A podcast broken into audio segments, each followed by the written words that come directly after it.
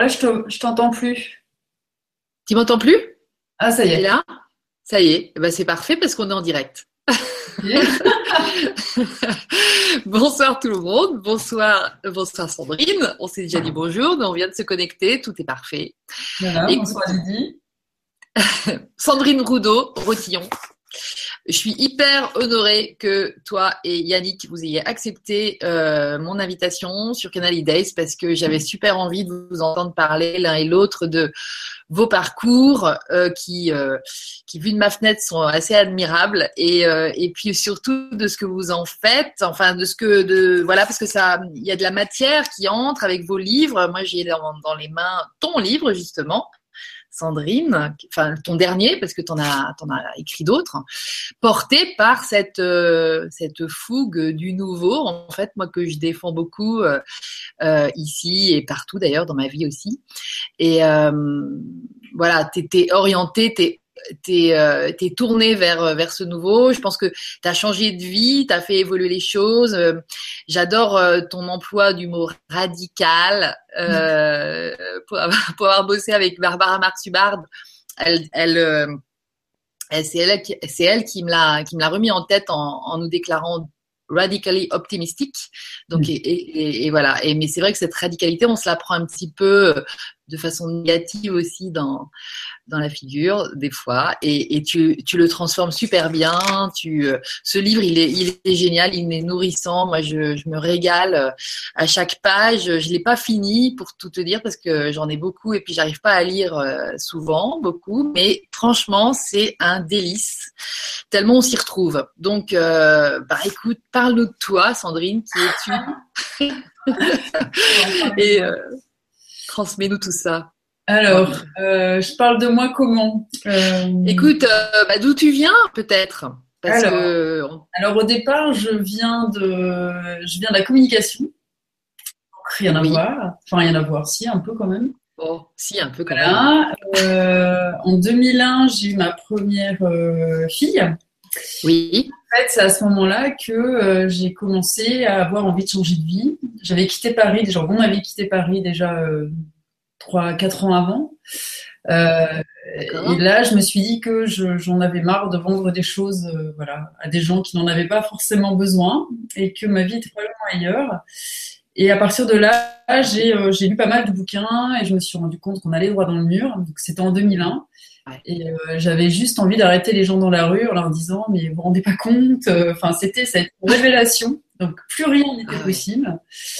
Euh, et du coup, j'ai, euh, j'avais un client qui voulait absolument que je travaille avec lui, donc du coup, j'ai pu euh, lui, lui, proposer ce que j'avais vraiment envie de faire. Donc, je me suis mis en indépendante et j'ai travaillé en stratégie d'entreprise en amenant petit à petit le développement durable. Mais je l'ai fait euh, par militantisme, c'était pas mon métier de départ. Euh, ça m'a donné une certaine liberté sur les outils. C'est-à-dire que je, j'ai, j'ai tout expérimenté l'éco-conception, euh, l'éco-design, euh, la RSE, les indicateurs, etc. Euh, et en fait, je ne retenais que ce qui, que ce qui marchait. C'est-à-dire que j'avais pas du tout de, de, de chapelle. Euh, ce qui m'intéressait, c'était que ce soit. Moi, j'ai toujours une vision de, de, du développement durable euh, qui devait être soutenable et désirable, parce que justement, je venais aussi de la communication et que pour moi, c'était juste un monde merveilleux et je comprenais pas que ce soit euh, sacrificiel, euh, négatif, que ce soit mal perçu. Pour moi, c'était euh, une issue magnifique. Et donc, euh, j'ai toujours travaillé pour savoir comment euh, mobiliser et comment donner de la désirabilité à cette histoire.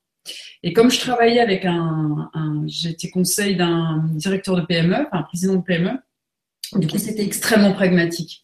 Euh, il fallait que ça marche, il fallait que je convainque tout le monde, c'est-à-dire euh, bah, le comité de direction, donc des acheteurs, des logisticiens, du marketing, euh, de la R&D. Donc ça a été très formateur pour moi parce que du coup je me suis pris toutes les contraintes, tous les, on va dire les habitudes, euh, tous les francs changements. Je les ai tous eus. Euh, et je les ai compris en même temps. Euh, c'était parce que c'est des gens à qui on, on, enfin, on remettait en cause toute leur, leur on va dire leur formation. Euh, quand tu viens dire au marketing ou aux achats, euh, faut pas acheter comme ça, c'est, enfin, c'est assez terrible. Donc tu comprends très vite que c'est pas comme ça que tu peux y arriver. Et donc j'ai beaucoup appris parce que du coup, très tôt, j'ai voulu faire.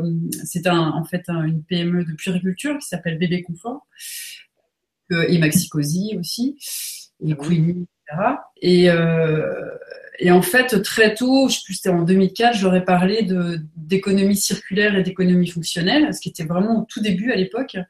Euh, et je voulais leur vendre de l'abonnement, c'est-à-dire bah, vous achetez le landau et puis quand le bébé a six mois, bah, vous rendez le landau et puis vous prenez une poussette, etc. Euh, etc.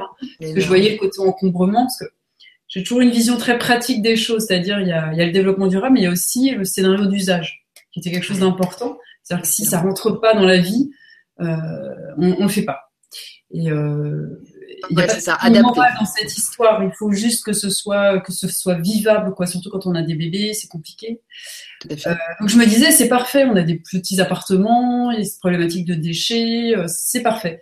Et en fait, évidemment, c'était pas parfait du tout, puisque une entreprise lui dire lui dire ça, c'est-à-dire, bah, tu, je suis en train de scier la branche sur laquelle je suis assise, je leur vends des produits euh, tant que je C'est ça. Et là, tu es en train de me dire de pas leur vendre. Donc, euh, donc voilà, donc je me suis heurtée euh, à ces choses-là et je me suis rendu compte que ben il fallait pas être, euh, qu'il y avait une question de maturité. Ouais. Et que surtout, on ne pouvait pas faire ce métier en, en venant avec les solutions toutes faites, en stratégie. Moi, je savais ce, ce qu'il fallait, j'avais l'impression de savoir en tout cas ce qu'il fallait faire, et pour l'écologie, et pour le bien de cette entreprise, euh, et pour le bien des consommateurs. Euh, mais tant que c'est pas l'entreprise qui décide, ça se fait pas. Et c'est tout à fait euh, euh, légitime. Et donc, tout tu ne peux pas arriver en tant que consultant à dire bah, Moi, je sais, euh, les risques, ils sont là et là et là, les opportunités, elles sont là et là et là, et on va faire ça. En fait, ça, ça marche pas. Et on ne peut même pas l'exiger d'ailleurs. C'est totalement, c'est pas notre boîte, c'est pas nos investissements, c'est pas nos freins, c'est pas nos, collaborateurs, c'est pas donc, donc c'est un peu facile entre guillemets. Et même si j'étais déjà assez radicale, je me suis j'ai eu une, super euh, opportunité, c'est que j'ai eu un dirigeant, enfin une dirigeante d'ailleurs, non un dirigeant, j'en ai eu trois de suite dans cette boîte, qui m'a dit écoute, on va commencer, j'ai une idée, on va faire les éco-gestes. Donc, euh, réduire le papier, euh, changer les ampoules, etc. Et je me suis dit, oh là là, moi je venais avec mon truc d'abonnement, le biomimétisme, la totale, je me suis dit, oh là là. Et en fait, non, pas du tout. Excellente idée. Donc c'est pour ça que j'ai ah. appris avec ça, parce qu'en fait, tu engages le cœur de l'entreprise. Donc, du coup, j'ai essayé de monter des projets, c'était des volontaires. Euh, donc l'implication personnelle. À partir de là, les gens sont déjà, ont déjà envie que ça fonctionne. C'était un de mes premiers, premiers renseignements. Euh, mhm. Tu te retrouves avec des gens de, de, secteurs différents, de services différents, un, des achats, du marketing, etc. Et tu les mets sur des projets qui ne sont pas engageants pour eux, qui ne remettent pas en cause leur métier. Et donc, il y a tout de suite beaucoup plus de liberté, beaucoup plus d'ouverture. Et là, tu peux commencer à faire un travail. Et eux, à l'intérieur, ils sont en train déjà de changer. Ils sont pas venus dans ce groupe par hasard. Ils ont déjà en Mais non. Et donc, c'est hyper intéressant, c'est hyper formateur. Et, euh, moi, je crois mm. beaucoup à ça, aux projets qui sont a priori peu engageants. On met pas euh, sa réputation sur la table, sa légitimité vis-à-vis des autres, euh, etc. C'est ça. C'était plutôt mon premier. du coup, suite à ça, j'avais, j'ai étudié quand même les, les freins au changement. Et c'est là où j'ai fait mon premier livre qui s'appelle euh, L'utopie mode d'emploi. C'est ça. je me suis quand même, au bout de quelques années, je me suis dit ah mais quand même ça va pas assez vite. Bon, tu me coupes, hein, si je suis trop long. Oui, non, c'est parfait, c'est super. Là, on est en 2004, 2005. Quand, est-ce que tu l'as écrit Alors, en fait, euh, ça, bah, j'ai commencé à, évoluer. Et puis, non, celui-là, non, c'était beaucoup plus tard. En fait, ce qui s'est passé, bah, du coup, je vais en parler vu qu'il va arriver dans. Oui. Ouais. Euh, en fait, euh, j'ai travaillé avec d'autres PME, donc j'ai voilà, étudié, euh, j'ai essayé d'évoluer. Et puis, euh, bah, juste pour terminer sur cette histoire de cette première partie de ma vie, j'ai travaillé aussi, je leur, ai parlé du bisphénol A dans les biberons. C'était cinq ans avant l'interdiction. Et donc là, ça c'était super intéressant, mais parce que moi, je, en fait, mon vrai, ma vraie, un de mes talent entre guillemets, c'est l'intuition. Et, euh, en fait, je voyais, je voyais que ça allait venir. Je regardais les blogs de papa aux États-Unis. Euh, voilà, je me disais ah là là, la santé. Euh, je regardais ce, ah que, ce, que, ce que publiait Greenpeace sur les plastiques. Oui. mettait Greenpeace sur les plastiques bah, Une femme enceinte, parce que bien évidemment, c'est ce qui est le plus. De... Donc, c'était ce qui est le plus exposant. Forcément, une industrie de la puriculture était forcément plus exposée. Donc, c'était évident que ça allait arriver sur le biberon. Euh, et là, c'était super intéressant parce que j'avais des gens en face de moi qui me disaient Mais non, Sandrine, tu comprends, mais euh, ce qui est important, c'est la transparence du plastique. C'est l'hygiène pour une maman. Et la transparence du plastique, c'est le bisphénol. Je disais, bah, hmm. à l'époque, c'était Avens qui était le grand leader du secteur et qui effectivement avait révolutionné ce marché de cette manière-là. Et du coup, euh, j'aurais dit, bah, écoutez, euh, oui, et c'est là où j'ai commencé à réfléchir sur le contrat client en me disant, mais finalement, je pense que le développement durable est en train de faire évoluer le contrat de base, on appelait ça le contrat de base en marketing. Il y a des choses qui sont négociables et que la transparence est négociable et qu'elle n'est peut-être négociable que sur ce thème-là qui est la santé. Mais forcément, c'était euh, évidemment un petit peu dur à comprendre. Et un vrai risque. Voilà. Et puis, bah, forcément, en face de ça, il faut aussi comprendre qu'il y a des acheteurs qui n'avaient jamais étudié d'autres plastiques, euh, que les ingénieurs n'avaient aucune distance vis-à-vis des nouveaux plastiques. Donc, euh, on ne savait pas non plus les effets des autres, etc., etc. Ah, donc, euh, ça a été assez chaud dans cette bataille, mais par contre, c'était super intéressant parce que du coup, après, on m'écoutait plus. Mais c'est je décroche, je raccroche. Oh, et voilà. ça, c'est des. Mais bon.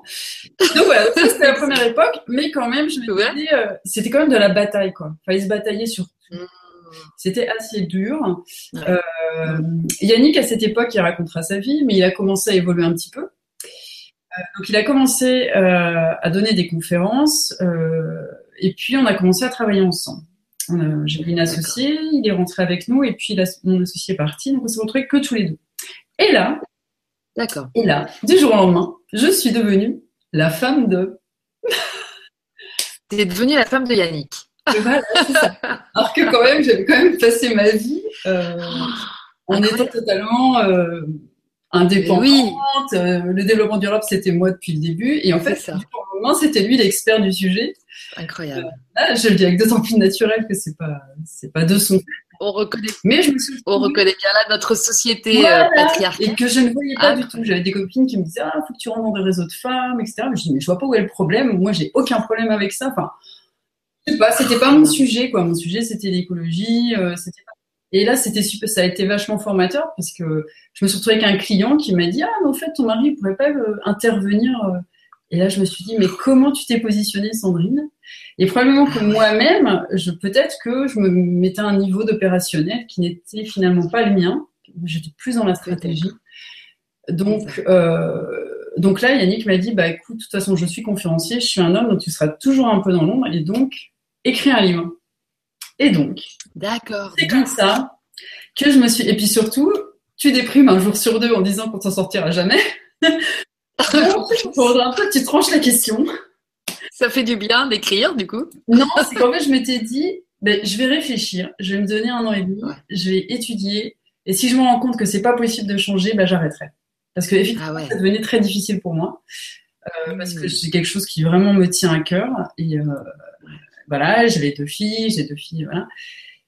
Donc, ça a même démarré, je, je raconte dans mon thème, mais ça a démarré un matin parce que ma fille m'a dit, euh, tu sais, j'ai un, copain qui vient, qui vient pas à l'école euh, en ce moment parce qu'il euh, il y a trop de pollution, on peut pas respirer dehors. Et donc ça, ça m'a, ça m'a achevé et je me suis dit, mais on s'en sortira jamais. C'est là où je me suis dit, bon, ok, faut que je sache, je peux pas passer par des hauts et des bas comme ça. D'accord. Trop d'empathie, que empathique. Ben oui, oui, clairement. Euh, et donc du coup, c'est ce que j'ai fait. Donc je me suis rendu compte, euh, j'ai étudié les freins au changement. Euh, j'ai étudié les, Du coup, j'ai vu qu'il y avait des antidotes aussi. Mais je me suis rendu compte que les recettes du développement durable étaient insuffisantes, dont certaines étaient contre-productives.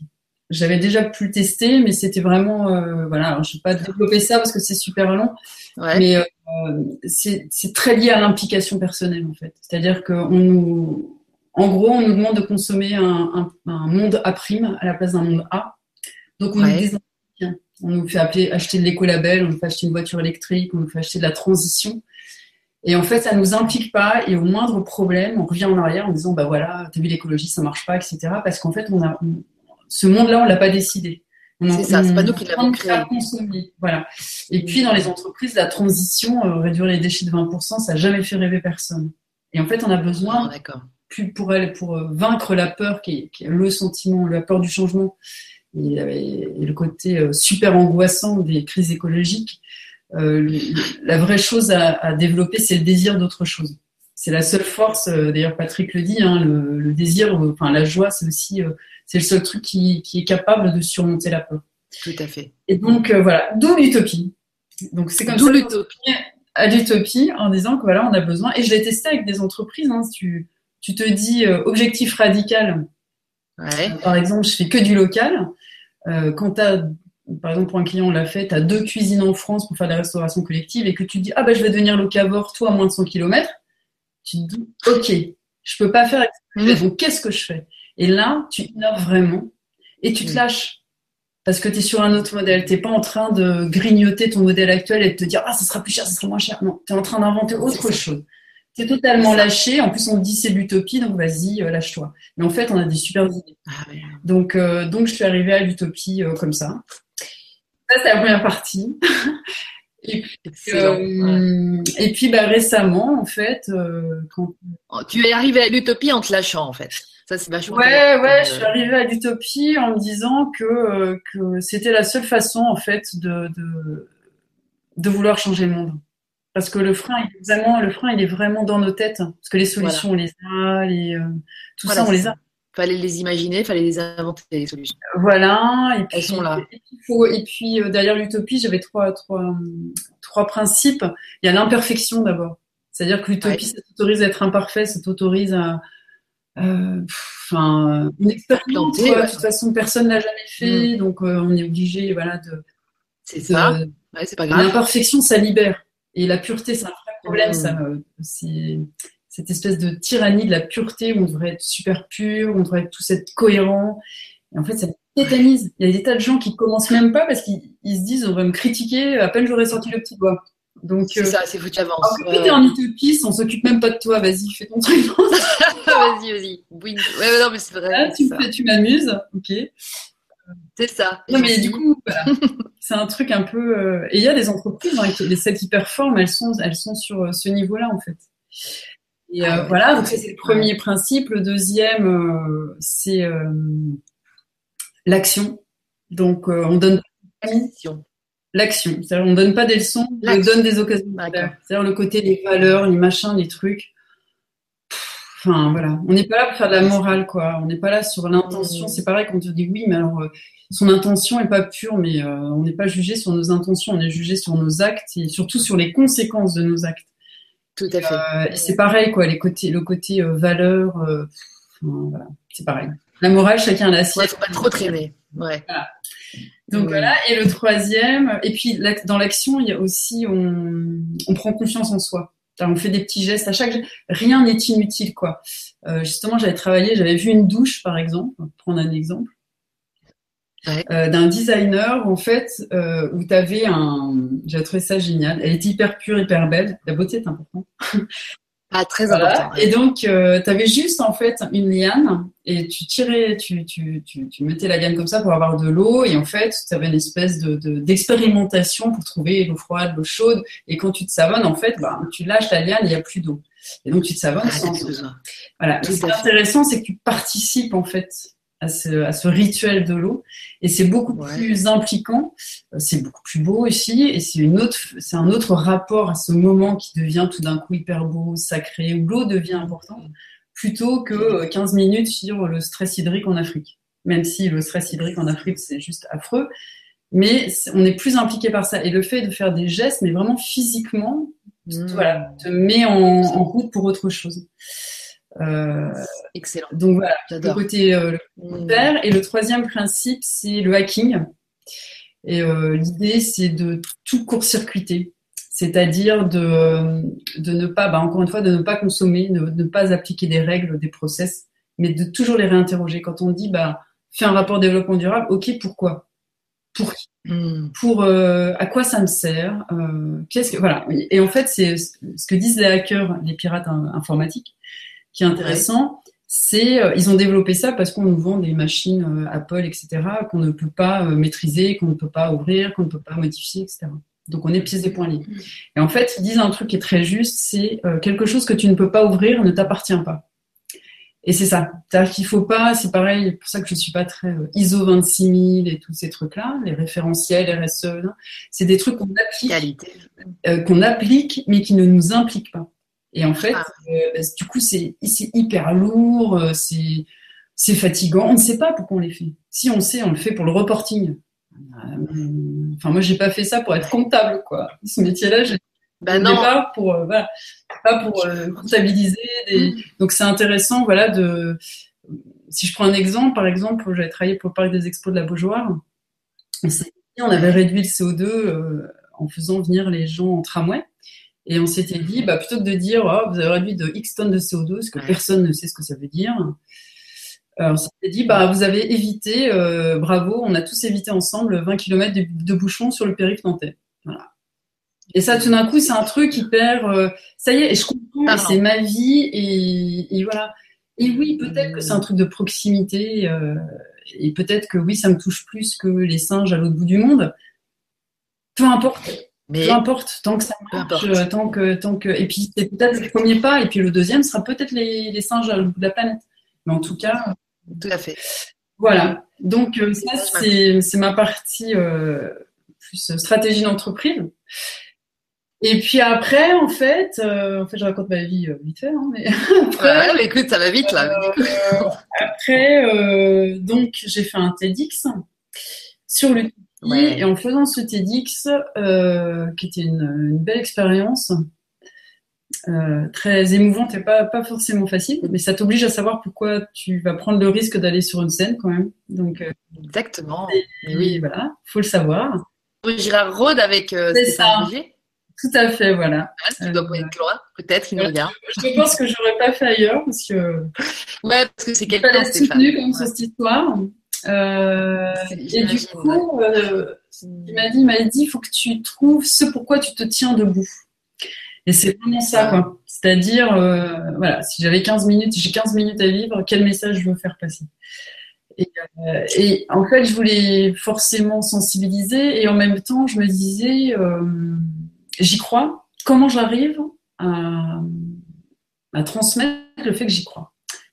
En fait, en travaillant, je me suis rendu compte que je n'étais pas allée au bout de ma foi dans cette histoire et que j'avais besoin d'être sûre qu'on allait y arriver. Et donc, c'est comme ça que je me suis rendu compte d'un petit truc qui a qui m'a inspiré le livre d'après, et que euh, finalement, euh, dans l'histoire, c'est toujours un petit nombre de gens qui changent l'histoire. Toujours. Donc c'est 2 euh, à 3% de résistants, euh, enfin 2 à 3% de la population française qui est résistante, c'est 600 suffragettes devant le Parlement anglais, c'est voilà. Et à chaque fois, c'est un tout petit nombre de personnes. Ah, et je me suis rendu compte que finalement, bien ces gens-là, dans leur époque, ils sont considérés comme des utopistes, comme des désobéissants, comme des traîtres à la cause, comme des empêcheurs de tourner en rond, etc., etc., comme des bisounours, comme nous tous. Voilà. Alors après, l'histoire. Hein. Après, l'histoire, on embellit tout ça. Hein. On les fait passer pour des héros, etc. Mais enfin, au début, c'est quand même pas, pas, facile. Et donc, je me suis dit, euh, si euh, à l'époque de l'abolition de l'esclavage ou de la fin de la ségrégation, ils remettaient en cause des modèles économiques, euh, des modèles politiques, c'était au moins aussi dur que nous. Et pourtant, ils y sont arrivés, quoi. Et donc, nos droits de vote, le fait que nous, les femmes, on a un compte en banque à nous aujourd'hui, hmm. euh, voilà, qu'on puisse s'asseoir euh, noir ou blanc ou arabe ou qui que ce soit dans les mêmes endroits. Ouais, Parce qu'à un moment donné, il y a quelques utopistes qui se sont levés et qui l'ont défendu. Et c'est jamais plus du tout. Et donc c'est suite à ça, je me suis dit bah je vais étudier ça. Je vais étudier euh, les comment comment on arrive à comment ces, ah, mouvements partent. Est-ce qu'il faut avoir des qualités particulières ou pas? Euh, est-ce mhm. qu'on ferait pas bien de désacraliser un peu tous ces héros parce que ça nous tétanise aussi cette histoire? Parce que du coup euh, les, héros on les attend. On a bien vu, on n'en voit pas. Exactement. on n'en voit pas. Mais on ne va pas débouler beaucoup, mais on les attend. Et tant qu'on les attend, eh bien, on compte pas sur nous. Et or, c'est sur nous qu'on peut compter. Et, euh, et donc voilà, j'ai étudié ça et puis j'ai étudié autre chose aussi parce que ça commençait à me faire froid dans le dos, qui est euh, la soumission à l'autorité. euh, parce que je voyais justement, tu parlais de radical tout à l'heure. Euh, je commence mon livre là-dessus parce que moi j'habite Nantes et il y a un projet à Nantes qui s'appelle Notre-Dame-des-Landes, qui est un projet extrêmement, euh, qui est un des grands projets inutiles euh, qui est connu de par le monde. Hein, donc c'est vraiment un projet important.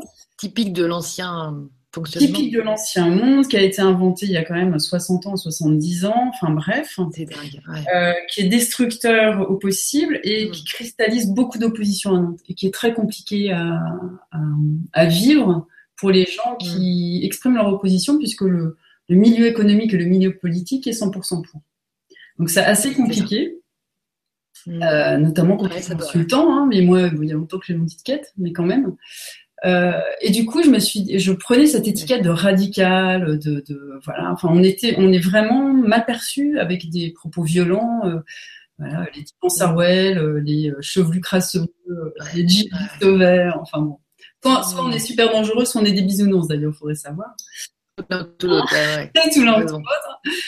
Et, euh, du coup, je me suis dit, euh, je me suis dit, on a vraiment un rapport à la désobéissance, et particulièrement en France, qui est très, euh, qui est très difficile. Et euh, là-dessus est venue se coller la, la marche pour le climat l'année dernière, qui était donc le 12 décembre, la clôture de la COP21, qui était interdite par l'état d'urgence, donc euh, qui est autorisé deux heures avant. Et là, euh, je me suis rendu compte qu'on était bien peu nombreux à s'émouvoir de l'état d'urgence, à s'émouvoir de milieux écologistes perquisitionnés sous prétexte de terrorisme. Ouais. lien, mais bon. Voilà. Ouais, c'est vrai que ça n'a pas beaucoup. Dit, mais qu'est-ce qu'on est capable d'accepter et d'accepter ces privations de liberté euh, pour euh, finalement une illusion d'harmonie? C'est-à-dire que on les désobéissants, ils remettent en cause le ciment social, hein, cette espèce d'illusion d'harmonie. Mm. Et en fait, on n'a pas envie de voir ça.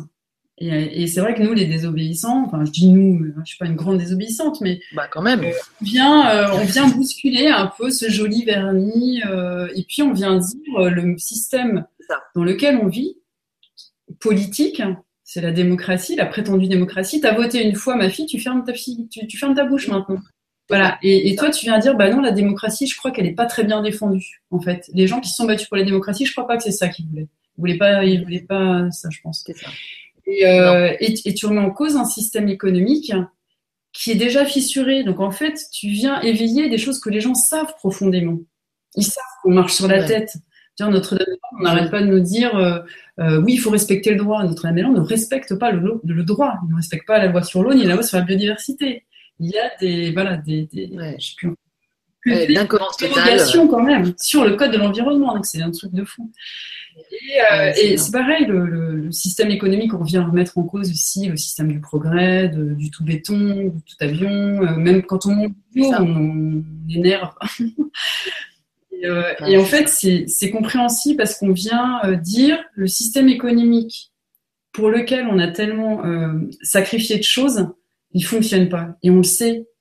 Il y a le chômage, euh, il y a les burn-out en politique, il y a l'abstentionnisme. Donc on le sait que ces modèles ne fonctionnent pas. Tout simplement, tu viens le dire, tu viens le dire de manière assez, euh, assez difficile, quoi. Euh, voilà, donc j'ai étudié. En tout cas, c'est pas reçu 5 sur 5 parce que les gens n'ont pas accès à ça dans leur conscience. Peut-être qu'ils l'ont inconsciemment, comme tu dis, on le sait au fond de nous, mais. Ben, on n'a pas envie qu'on vienne nous le dire parce qu'en fait, il faut, il faut donner la solution. C'est-à-dire que si tu viens créer le problème, mais que tu n'apportes pas la solution, euh, c'est normal. Tu mets les, gens dans un inconfort, donc je le comprends tout à fait. C'est ça. Euh, voilà. Donc c'est pour ça que d'ailleurs que le film Demain a si bien fonctionné, c'est qu'il vient donner des solutions et ça c'est génial. C'est ça. Et ce qui est intéressant de dire aux gens et, de communiquer, c'est que la désobéissance c'est joyeux. Et, et, ça, en ça, c'est déjà une solution. C'est-à-dire qu'on se retrouve en lien, on monte en compétences, euh, on forme sa propre vérité, on se rend compte que euh, on peut compter sur nous, euh, qu'on peut s'organiser, voilà. Et c'est parce que c'est des, c'est des, c'est aussi des mouvements euh, latéraux, nouveaux. Complètement. On, on, reprend confiance, on se dit qu'on peut gérer la maison ensemble à différents niveaux, pas complètement, mais quand même quoi, et qu'on est capable de prendre des décisions et de se former son opinion. Donc c'est aussi vachement vachement intéressant. Et en fait j'ai étudié euh, et j'ai commencé à avoir peur parce que je voyais que je commençais même à avoir des discussions un petit peu difficiles avec des amis qui a priori, je pense avoir les mêmes valeurs et tout ça, mmh. euh, notamment sur l'état d'urgence. Et là, je me suis dit, oula, euh, ça devient dur. Et ça devient, je me dis, mais ça se trouve, on pourrait me dénoncer. Imaginons, on est voilà fiché, etc. On pourrait me dénoncer. Je peux avoir des copains qui me dénoncent pour me dire, euh, elle, elle était à tel manif, à tel machin, à tel truc. Non, c'est interdit sans régime. Attends, c'est interdit, j'y vais quand même. Enfin. Mmh. Et, et, là, tu te dis, oula, ça me fait peur. Et ça m'a rappelé des épisodes, des épisodes de la guerre. Mmh. Et donc, j'ai décidé d'étudier euh, ces mécanismes de soumission à l'autorité et notamment, j'ai étudié des expériences de 1000 grammes. Je ne sais pas si vous connaissez, je raconte l'histoire rapidement. C'est en fait des expériences sous couvert scientifique où on envoie une décharge électrique à une personne, un autre être humain.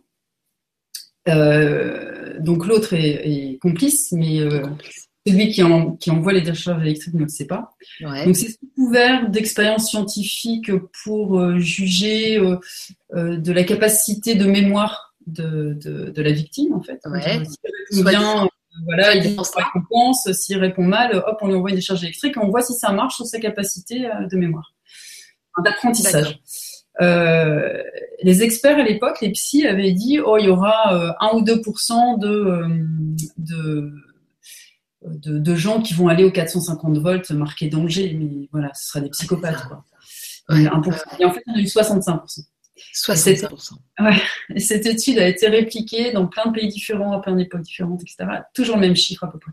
Toujours le même chiffre. Et c'est voilà. Et donc c'est quand même super intéressant cette histoire parce qu'il n'y a aucune pression physique, aucune pression morale, euh, rien.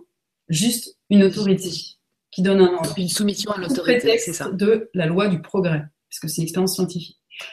Donc, ah, donc, euh, voilà. Donc je voulais comprendre qui étaient ceux qui ne le faisaient pas. C'est surtout ceux-là qui m'intéressaient. Euh, en prenant l'hypothèse qu'on était tous vulnérables et qu'il fallait comprendre comment est-ce qu'on, euh, qui étaient ceux qui arrivaient à résister, que ce soit euh, à la collaboration ou que ce soit l'expérience de 1000 grammes, s'ils avaient des qualités particulières et si on pouvait les développer ces qualités particulières pour savoir bien réagir en période trouble. Et les périodes troubles, je pense qu'elles vont arriver. Voilà, elles arrivent déjà. Hein. Elles arrivent, ouais. ouais voilà. Et donc, donc c'était ça mon idée en fait. Et donc c'était passionnant comme, comme, comme recherche. donc, on a fait un livre qui s'appelle Les Suspendus. Euh, qui sont, voilà. qui sont Pardon? Qui sont toutes ces personnes hein, Tu dis utopistes, bah, C'est les gens, bah, c'est les suspendus en fait. C'est des gens qui sont suspendus entre deux mondes. C'est ça. Euh, qui sont suspendus entre euh, leur vulnérabilité, ce, ce, ce vernis, euh, ce vernis euh, social, ce vernis d'humanité qui peut craquer en fait, hmm. et suspendu avec nos lumières, puisqu'on est tous, on a tous le potentiel d'un héros, euh, d'un résistant ou d'un refusant, qui est une autre catégorie. Et, euh, et on peut tous passer d'ailleurs, il n'y a rien d'acquis, il n'y a rien de définitif, et, et, on est dans cette suspension, et on peut toujours, toujours tomber d'un côté ou de l'autre. Déjà être vigilant, c'est déjà important. Euh, le reconnaître, c'est aussi se reconnaître, se reconnaître comme faillible, mais se reconnaître aussi avec toute sa, toute sa force.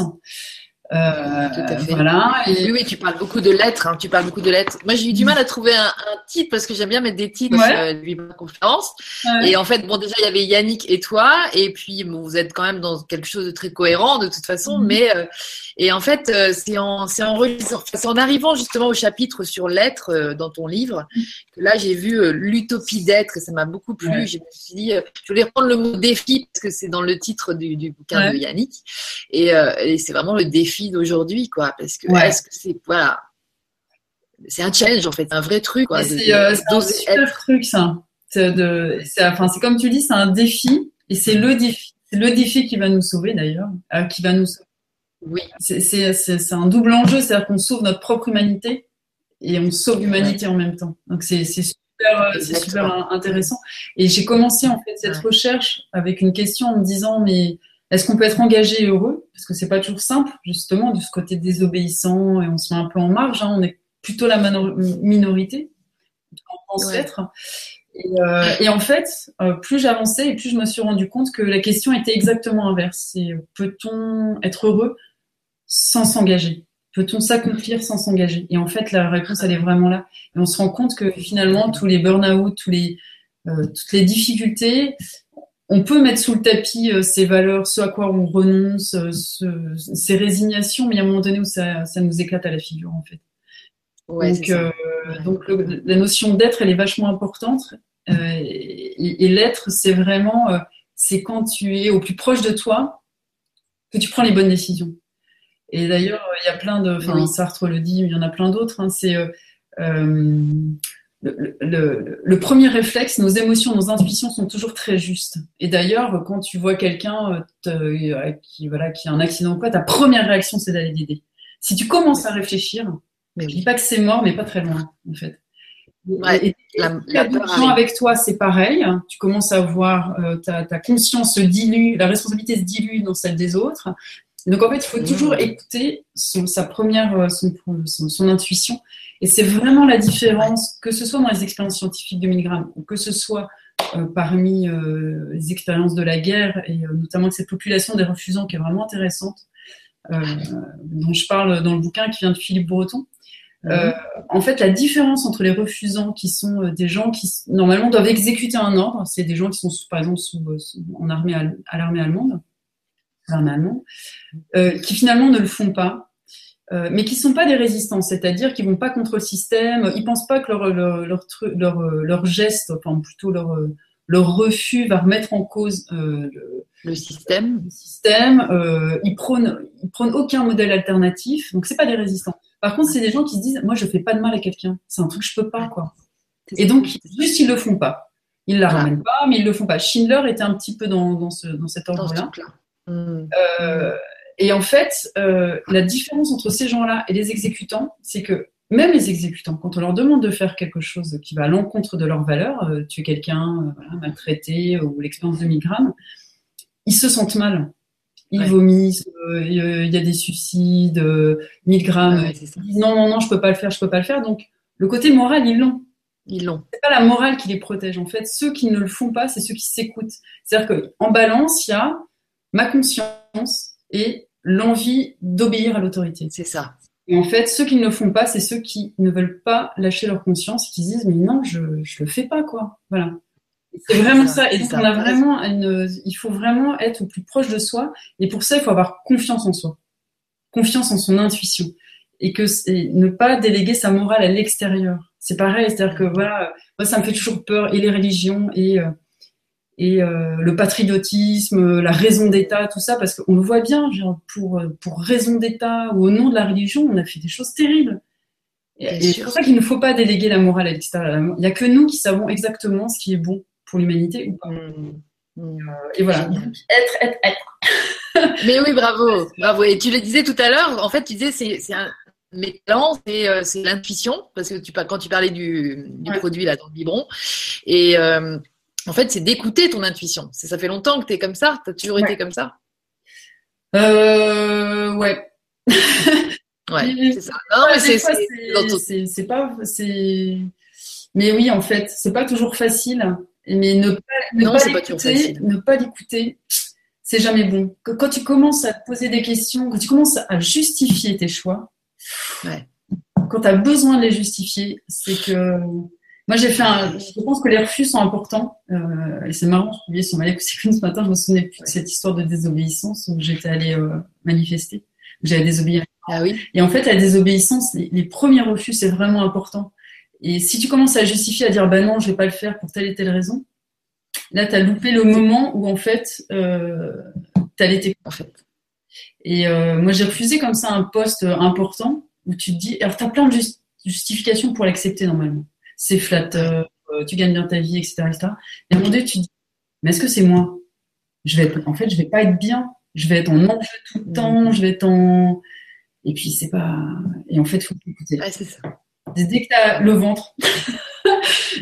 Super. Mais oui, bah oui. c'est le hara. Génial. Mais non, mais il faut des profs d'intuition. Moi, je pense qu'on est vraiment dans un. Enfin, il faut se remémorer ce truc qu'on a tous et, euh, mm. et, je trouve que tu t'en parles super bien. Mm. Également, ça se sent aussi dans ton livre pour que tu accèdes si simplement à la notion de, conscience de soi, de l'être-té comme ça, c'est naturellement exprimé. Je, je...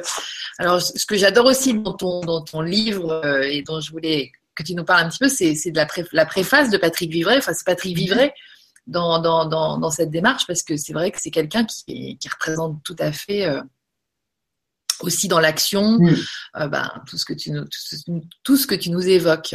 Patrick, euh, c'est un des grands penseurs pour moi de, de, ce temps. On a la chance d'en avoir euh, encore un comme ça. Enfin, il y en a, voilà, il y en a deux, trois importants.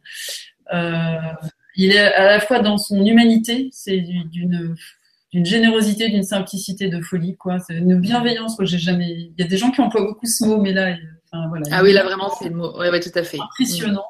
Euh, il m'a beaucoup aidé, je me suis beaucoup inspirée de lui pour euh, le premier, l'utopie. Euh, parce qu'en fait, j'ai basé ma, mon approche que j'ai appelée l'expérimentation radicale sur sa vision à lui, qui justement, où il, parle de la résistance créative. Mmh, génial, de la joie aussi. Vraiment là-dedans, quoi. On est vraiment d'avoir une vision donc moi, du coup, je l'ai transformé en utopie. Euh, la résistance créative, je l'ai transformé en expérimentation radicale. Et, euh, Excellent. Et voilà. Euh, et, du coup, je me suis affranchie de lui pour écrire mon deuxième bouquin, en me disant, je vais aller te chercher pour la préface. Ah ouais, d'accord. Et, il m'a répondu tout de suite, voilà, amicalement. Et je, suis heureuse de ce cadeau qu'il m'a fait. Et, je le sens comme un passeur, bah, en fait. C'est un vrai. Et alors lui, c'est typique, quoi. C'est enfin, un faucheur de chaise quand même. Hein. Donc c'est un désobéissant. Euh, voilà. Ah bah souche, quoi. Ah ouais. et, dans l'amour et dans la, dans, la, dans, la, dans la bienveillance. Dans la construction. et euh, on veut trop, à chaque fois, on me dit euh, Ah, mais non, mais tu parles de radicalité ou tu parles de d'être dans la dissidence. et tout de suite, on interprète ça comme de la violence. J'ai mis non, c'est juste. Euh, donc, on a vraiment du mal avec l'opposition. Et Patrick l'incarne très bien parce qu'il est dans l'opposition, mais il est toujours dans une bienveillance totale.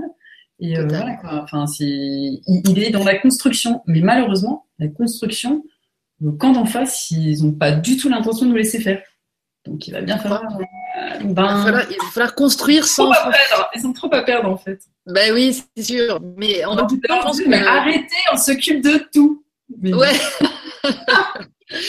mais on peut aussi le faire discretos et puis tout d'un coup ça va sortir de ça c'est en train de sortir de terre dans bien des endroits. Enfin tu, vois toutes ces émergences partout. Donc euh, voilà, c'est, Je pense aussi que ton focal, tu le portes aussi sur les, sur cette énergie, sur cette force qu'il y a en chacun, et, euh, et, et je pense qu'en lisant euh, tes lignes, ça, ça permet aussi d'aller retrouver ça. C'est une, une super façon d'aller se reconnecter avec cette euh, cette force qu'on a tous en nous et qui et qu'on ne le sait pas toujours en fait. Et donc je trouve que c'est c'est un bon truc, tu vois, pour remémorer et, et du coup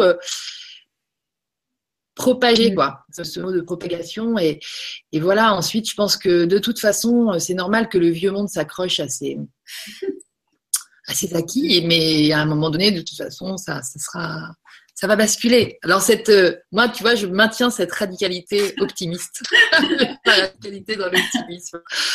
Excellent. Et puis hum, tu as fait aussi des trucs du style euh, atelier euh, pour réparer les objets, tout ça. Tu as mis en place des trucs, toi aussi, pour être dans le dans le lien avec les gens et tout. Tu peux nous en parler cinq minutes euh, Ouais, alors en fait, j'ai monté l'atelier de. Il y a Yannick à côté de moi là attention. ah, Yannick est arrivé. Coucou Yannick. Euh, l'atelier de co-réparation de Nantes avec, euh, avec euh, d'autres, d'autres filles. De co-réparation. Voilà. Et en fait, ça, c'est, marrant parce que j'ai juste posté, posté un truc sur Facebook un dimanche matin en disant je rêve de trifouiller mon grille-pain. Et donc j'ai une copine parisienne qui me dit ah tiens mets-toi en relation avec euh, Rachel, Susanna et Maud. D'accord. Et que je ne connaissais pas. Et donc on s'est rencontrés et, euh, et, on a monté ce truc-là dans l'imperfection la plus totale en se disant euh, on ne sait pas si ça va marcher, etc., etc. Donc vraiment dans le dans le pur côté on y va, on expérimente. On y va. Ouais, on a envie de ça, on fait. Et moi, j'avais envie, en fait, de sortir de. Bah, justement, d'aller dans le faire, de ne pas parler d'obsolescence programmée, de pas parler, mais d'être dans le faire, d'être avec une autre population que toujours la population militante, convaincue, qui, du coup, n'a pas besoin d'être sensibilisée. Donc, on a fait les premiers dans un quartier euh, de Nantes, euh, euh, dans une banlieue nantaise, où, voilà, c'est pas, pas, pas les quartiers où il y a beaucoup d'écologie, a priori. Ouais, a priori. préjugés. Et, mhm. et, voilà, avec des gens que je n'aurais jamais eu la chance de rencontrer dans le milieu habituel, et c'était juste super. Quoi. On avait des, des, des, des, enfants qui venaient faire repriser leur leur robe de princesse de déguisement. Enfin voilà quoi. C'est et, euh, et euh, les bricoleurs, les bricoleurs, c'est des gens voilà qui soit n'avaient pas de boulot, soit enfin des retraités, soit des gens des fouilleurs. Euh, enfin, c'est super quoi. Et puis, et le bonheur de remettre la main dans les dans les dans, les choses quoi. Se les rapprocher. Ouais, c'est ça. Se dire je réparer mon grille Mais c'est un sentiment de puissance de folie. Hein ah non mais ça c'est énorme. Et bravo pour ça parce que voilà tu vois moi j'adore le quand tu racontes ça c'est limpide c'est-à-dire j'ai eu envie. Moi combien de fois aussi je suis frustrée de voir un truc que j'ai acheté il y a pas si longtemps qui marche déjà plus alors que ça a pas l'air d'être bien grave et là et là tu passes à l'acte en fait. Et tu et y vas et, et, c'est rien en fait. Et c'est rien. Et avec la c'est rien. rien surtout si tu te dis c'est pas grave si on se plante en fait et puis, on a Exactement. Faire. Et puis, il y, a des gens qui étaient dans le collectif au départ, parce qu'après, on a grossi, on a grossi, pour, on a trouvé des, des associations pour nous aider, et ça, c'est super. Sans elles, ce serait pas possible. Euh, parce que oui, ils avaient déjà voilà, des réseaux et déjà des idées, des outils, tout ça. Euh, et dans le tas, bah, il y, y, en a une association qui est partie parce qu'elle n'avait pas la même vision des choses. Et c'est très bien, la montée sur les ateliers de réparation ailleurs différemment, et tant mieux. Différemment. Tout à fait. Donc, euh, voilà. Il y a de la place pour tout le monde, voilà. Ouais, tout à fait. Et puis avec Internet, voilà, le truc s'est fait euh, tout seul parce qu'avec. Ah, c'est fou, ouais. On a eu, euh, je sais pas, on a mis une page en ligne, on a eu 700 likes dans les 24 heures, on n'a pas compris ce qui nous arrivait. Ah, c'est mince, faut qu'on en fasse faut, faut pas hésiter aussi à lancer des projets comme ça en ligne parce qu'effectivement, ça, ça suscite des. Et du coup, tu vois, de sentir cette, euh, ce côté approximatif et ce côté imparfait, bah, les gens sont super bienveillants, euh, même si voilà, ils attendent un peu, même si euh, notre. Ouais. Pas, bah, du coup, voilà, on sent cette ambiance. Il n'y a pas d'exigence. On essaye ensemble, c'est pas du SAV. C'est pas. C'est ça. C'est ça, pas du tout. Ah ouais, c'est pas du. Pour réparation, on apprend aux gens à réparer. On ne fait pas pour. Ouais, exactement. C'est du donnant-donnant, etc. Ouais, Bah écoute, super. Merci beaucoup Sandrine. Bah écoute, c'est eh ben, génial. En plus, euh, on, est, on est carrément bon pour la transition vers zéro pollution. Voilà. en fait, c'était pas prévu. Mais... Bah, je vous laisse. Hein. bah écoute, merci. Un grand merci. Hein. C'était génial d'avoir de te voir et de te parler comme ça. À bientôt. bientôt. Bonjour. Alors attends, je trop. Bonjour. Bonjour Yannick. Alors, est-ce que tu vois? Alors, normalement. je te vois. Voilà, tu vas me voir que moi, mais dès que tu parles, en fait, euh, on te voit toi. Donc, euh, merci beaucoup aussi à toi d'avoir accepté euh, d'être ici ce soir et de nous parler bah, de ton parcours, parce que moi, je, vous ai découvert l'un après l'autre mhm. via les TED qui ont été mis en ligne, et c'était toi, le, je pense, qui a fait la première fois le TED. Tu parlais de ta femme dans ton TED. Tu disais qu'au début, vous étiez un peu en pas en opposition, mais par rapport à ton boulot d'avant, j'imagine. Mhm et quand on voit son, sa sensibilité euh, et, et puis sa, sa, fougue aussi dans, dans, tout ça, sa passion, c'est, on imagine bien. Et du coup, tu vois, j'adore ce côté. Je me suis remis en question. J'ai dit non, mais c'est en fait, je me plante. Donc j'aimerais bien que tu nous racontes ça parce que ça vaut le coup. Et puis peut-être en, en parallèle que tu évoques ce, ce, ce, livre aussi qui sort, euh, s'appelle Zéro euh, pollution et voilà dont le titre est, on va dire, porteur en termes d'espoir. Allez, Ouais, c'est radical aussi le titre. C'est radical aussi, ouais. On le parcours, je vais faire vite parce que, bon, euh, grosso modo, j'ai fait une école de commerce, qu'on appelle l'école de management maintenant, et en sortant, même déjà à l'école, je spéculais parce que j'ai trouvé ça comme moyen de gagner ma vie pour payer une partie de mes études, puis pour euh, vivre. Et ça me plaisait tellement que j'ai essayé d'en faire mon métier, donc je suis rentré au Journal des Finances à 22 ans. Le Journal des Finances, c'est le hebdomadaire boursier euh, qui donnait des conseils, qui a été racheté par Investir il y a pas longtemps. Donc c'est la D'accord. on appelle ça. Tous les tous les samedis, on donne des conseils d'achat, de vente, euh, spéculatifs sur des titres. C'est la bourse. Et euh, j'ai fait ça pendant pas mal d'années, puisque du journal des finances, je suis parti créer la radio BFM en 95 avec euh, pas mal de gens comme Axel de Tarlet, Len Jouan, François Bunel, enfin toute une série de journalistes qui continuent aujourd'hui. Euh, de, BFM, on travaillait pour Bloomberg TV, la chaîne américaine, donc on faisait des émissions euh, sur euh, sur l'actualité des marchés financiers. Et moi, mon quotidien à BFM, c'était de prendre bah, le micro le matin à 7 heures et dire voilà, la bourse de New York a fermé sur tel truc, tac tac tac. Aujourd'hui, on attend ça, et puis d'interviewer des gens toute la journée sur qu'est-ce qui va se passer en bourse et quels sont, grosso modo, les bons coups à faire aujourd'hui sur le marché financier. Ce qui fait qu'en quelques années, je connaissais, je maîtrisais les taux d'intérêt, les devises, les options, les actions. Enfin, l'économie mondiale n'avait plus de secret pour moi. et c'était une super école parce que aujourd'hui, quand je parle du capitalisme, je sais de quoi je parle parce qu'en fait, euh, quand on parle de quantitative easing, de politique de taux d'intérêt par la BCE, la Fed, je comprends tout à fait ce qui se passe et ça me permet d'être mm. beaucoup plus crédible dans un discours de fin d'un monde parce que c'est pas une lubie. C'est-à-dire que je suis pas un anticapitaliste primaire parce que je le maîtrise le capitalisme. Par contre, euh, au bout de 15, 15 à 20 ans de pratique quotidienne où euh, je passais mes matinées, euh, j'écrivais des articles et à côté j'avais deux écrans qui clignotaient où je passais mes heures en direct toute la journée. Donc ça c'était ma vie à 34, 35 ans à peu près. D'accord. je m'amusais bien. Hein. J'ai jamais fait fortune. Ouais, c'est 2000, 2005, non C'est quand que. j'ai commencé en 88 à jouer en bourse et je me suis arrêté en 2005, 2006 à peu près. D'accord, ok. Hmm. Et, euh, et euh, ça m'a jamais enrichi financièrement. Par contre, j'ai appris plein de choses. Que comme beaucoup de particuliers, on y laisse beaucoup d'argent, mais finalement, on apprend, on apprend le, métier, on apprend le, les marchés financiers. Et puis, effectivement, à force de Sandrine qui commençait à s'engager de plus en plus dans les questions écologiques, et moi, j'ai toujours aimé la nature, l'écologie, mais euh, j'avais un métier qui était loin de tout ça, parce que, ouais, modo, une plateforme qui se retourne dans le golfe du Mexique, c'était bon pour mes options le lendemain matin. Ouais, c'est ça. C'était plus. C'est une autre vision. Une autre vision pas du tout sur la même longueur, euh, la même priorité. Mais bon, euh, moi, j'ai aucun regret là-dessus. Euh, c'était une partie de ma vie et ça m'a permis de comprendre des choses. Et puis un jour, j'ai commencé à bon, s'accrocher un peu parce qu'on n'était pas d'accord sur tout. Mm. en peinture il y a 10 ans.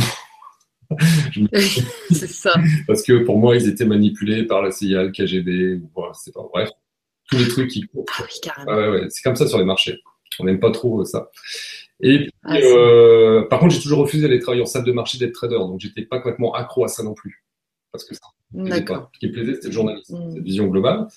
Et puis le jour où j'ai compris que l'hyper spéculation nous emmenait droit dans le mur et qu'effectivement mes actions, mon action quotidienne avait des conséquences écologiques, environnementales et sociétales, le jour où je l'ai accepté, j'ai décidé d'arrêter. Et là, euh, le jour où j'ai arrêté, bah voilà, maintenant, euh, ça fait dix ans que j'ai pas touché une action, ça manque pas du tout. Et je suis devenu très critique sur le système financier parce que je le connais bien de l'intérieur et je connais ses travers. Et c'est important, à mon avis, parce qu'aujourd'hui, si tu veux être crédible par rapport à des acteurs économiques, chefs d'entreprise, grandes entreprises, il faut connaître le, sujet. Bah, c'est sûr, complètement. C'est génial d'avoir des gens comme toi. Euh, d'entreprise, ce qui est mon quotidien. Enfin, moi, je passe beaucoup de temps avec des dirigeants d'entreprise à leur expliquer qu'il faut changer leur vision des choses et, changer leur mode de, fonctionnement dans, les entreprises pour arriver à quelque chose de soutenable sur les pistes sociétaux, économiques, environnementaux. Si tu arrives avec la casquette écologie, tu te fais sortir au bout de 10 minutes, on t'écoute pas.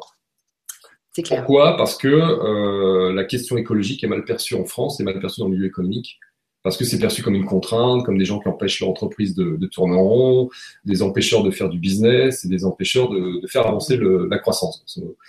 Donc la meilleure stratégie, à mon avis, c'est d'arriver en leur disant, OK, voilà votre modèle, donc on va être logique, on va le pousser jusqu'au bout. Et très vite, les amener à l'impasse matière première, l'impasse écologique, l'impasse sociétale et la question du sens. Parce que ça n'a pas de sens, hmm. finalement. Et là, après, ils t'écoutent. Et après, tu peux commencer à mener des questions sur comment on va faire. Et comment on va faire, ça passe par la réconciliation avec le vivant, très sur le bien-être des collaborateurs, leur expliquant que plus les collaborateurs seront libres, autonomes, bien dans leur peau, plus ils auront envie de travailler, plus l'entreprise va innover, donc bien se porter, et en plus, ça va gagner de l'argent qui sera redistribué au plus grand nombre. Donc, on change quand même de modèle, parce qu'on redistribue. plus qu'on a redistribué, et ça, quand on va faire passer ces messages-là, ça les interpelle parce qu'ils se rendent compte qu'on euh, peut concevoir l'économie autrement. L'économie, c'est pas la course effrénée à la rentabilité et une croissance mortifère. L'économie, c'est la gestion des ressources, c'est la gestion du domaine. Je rappelle souvent dans les conférences que oikonomia en grec, ça ne veut pas dire la croissance. Oikonomia, c'est la gestion de la maison. Comment on gère la maison Donc, comment tu gères les flux entrants, les ressources naturelles, l'énergie, comment tu gères les flux sortants, les déchets. Mais le but de l'économie, c'est de faire vivre des êtres humains dans une maison. Donc si on fait une, voilà, si on fait une, une analogie, la Terre c'est la, la maison et on est 7 milliards à vouloir vivre dans la maison. Comment on fait pour gérer au mieux les flux et vivre ensemble? C'est ça l'économie. Mais depuis 40 ans, depuis Milton Friedman, on a complètement dévoyé la pensée économique en en faisant le culte d'une croissance de la rentabilité à tout craint, quand bien même ça générait des conséquences environnementales humaines qui elles-mêmes vont générer des conséquences économiques coûteuses pour la société. Mais ah voilà, il faut tout reprendre à zéro, il faut tout réexpliquer, tout reprendre à zéro. Donc il faut travailler les questions économiques pour être convaincant sur l'écologie et, le bien. Mais c'est génial, c'est super. Et du coup, tu écris euh, ton premier livre, c'était La Nouvelle Controverse. Alors non, il y en a eu d'autres avant. il y en a eu d'autres. Ouh là là, excuse-moi. Connaître le compte souscription d'action. là, je suis dans, aux éditions de la mer salée. Ah oui, oui. Peut-être dans ce cadre-là. Alors, j'ai créé des livres de bourse et j'ai créé des logiciels pédagogiques pour apprendre aux gens à spéculer dans les années 97. D'accord. J'écrivais des logiciels, j'ai développé, j'ai fait fabriquer, je les vendais pour comment gagner de l'argent en bourse. Ça, c'était voilà. Donc, j'ai écrit des livres sur la bourse, comment spéculer, comment investir dans les petites valeurs cotées, pourquoi faut investir dans son territoire. Ça, c'est les années 2000. 2006, rupture, je change de, j'essaie de changer complètement les choses. Donc là, j'ai écrit un livre qui s'appelle L'Alter Entreprise. Ah, L'Alter c'est un livre qui est épuisé, je crois, chez Duno. Et l'Alter Entreprise, c'est une réflexion sur l'alter économie, l'alternative. Alter voulant dire autre. Et j'ai commencé à me lancer sur autre chose. Donc, réconcilier l'économique, le social et l'environnemental. En expliquant qu'il n'y a pas d'antinomie à parler des trois en même temps, parce que justement, c'est la conjonction des trois qui fait que ça fonctionne. Et c'est pas l'un ou l'autre. Donc ça, c'est un premier essai. Mhm. Et puis en 2013, j'ai récidivé avec la nouvelle controverse, qui était euh, le constat de l'effondrement de notre civilisation occidentalisée. J'insiste sur l'occidentalisé, c'est pas occidental, c'est pas la même chose. civilisation occidentalisée. C'est-à-dire, vas-y, fais-nous la nuance des deux. En fait, la nuance, c'est que occidental et occidental.